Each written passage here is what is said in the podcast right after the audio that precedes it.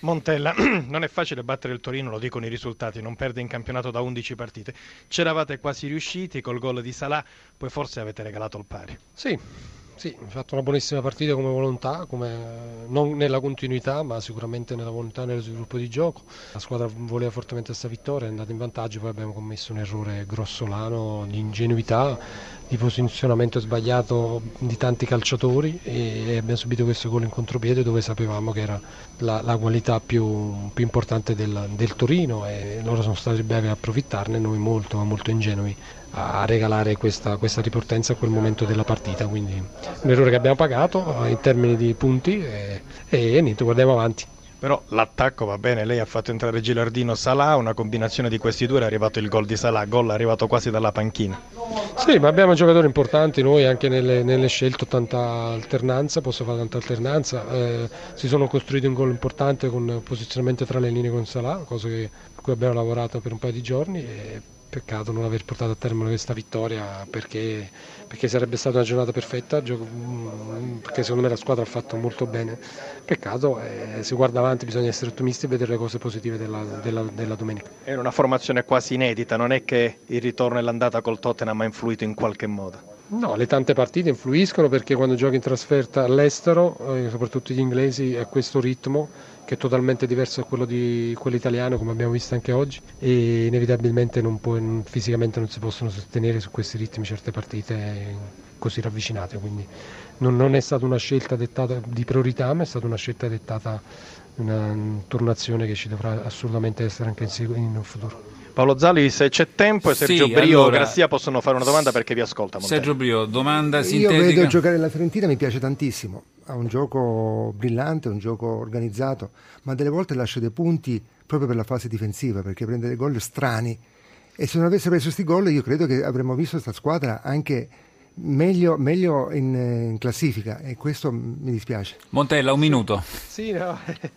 eh, Forse se avesse brio lo, cioè, lo farebbe già. sì. eh, infatti, no, a parte le battute, eh, credo che la Fiorentina sia la terza miglior difesa del campionato e siamo quinti in classifica, quindi la difesa termini di fase difensiva è superiore alla, alla classifica della stessa squadra, quindi eh, certo vorremmo tutti una, una, squadra perfetta, ma quando fai un gioco positivo qualcosa rischi e noi lo, oggi a quel momento della partita non dovevamo essere più lucidi e non lo siamo stati, siamo stati ingenui, più che, penso sia stato più un discorso collettivo che, che, che di difesa. Giampiero Ventura, dopo quel gol di Salah sembrava che quasi questa lunga imbattibilità del Torino dovesse cadere, invece non mollate mai, poi è arrivato il pari di Vives. Se devo essere sincero, se devo essere sincero, non credo che sia un pari rubato, perché eh, abbiamo subito il gol nel primo vero tiro in porta, oltre a quello del rigore, non c'è stato un vero e grande pericolo. E direi che noi abbiamo avuto 3-4 palloni che hanno dell'incredibile, basta il primo tempo, quello di Maxi Lopez solo davanti al portiere.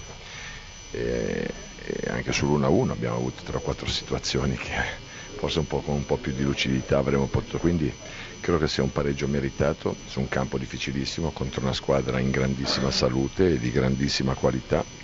Faccio i complimenti alla Fiorentina, ma proprio perché faccio i complimenti alla Fiorentina che di riflesso faccio i complimenti ai miei giocatori che oggi ci mancavano un bel po'. Eh, eh, però abbiamo tenuto con lucidità il campo fino al 94esimo.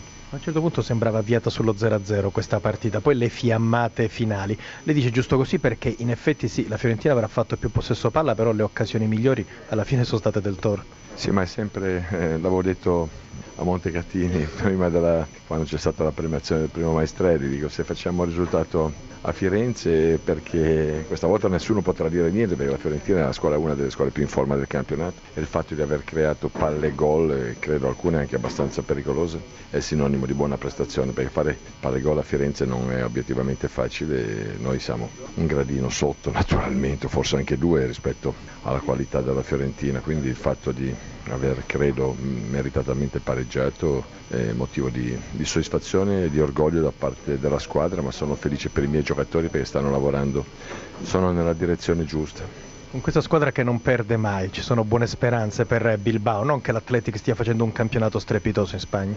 Ah, la partita di giovedì scorso ha detto due cose, ha detto che quando noi abbiamo giocato eh, abbiamo creato moltissimo, il primo tempo siamo andati sul 2-1 ma potevamo avere anche più gol no? perché abbiamo avuto palle gol anche lì notevolissime e ha detto anche che se sbagli qualcosa paghi, in Europa paghi. Quindi credo che ci siano tutte le possibilità, se centriamo la partita a Bilbao niente ci è precluso, lo continuo a ripetere, ne sono convinto io e credo e spero che ne siano convinti i miei giocatori perché è vero che è una partita difficile, è vero che il risultato non ci è favorevole, ma è altrettanto vero che ce la andiamo a giocare.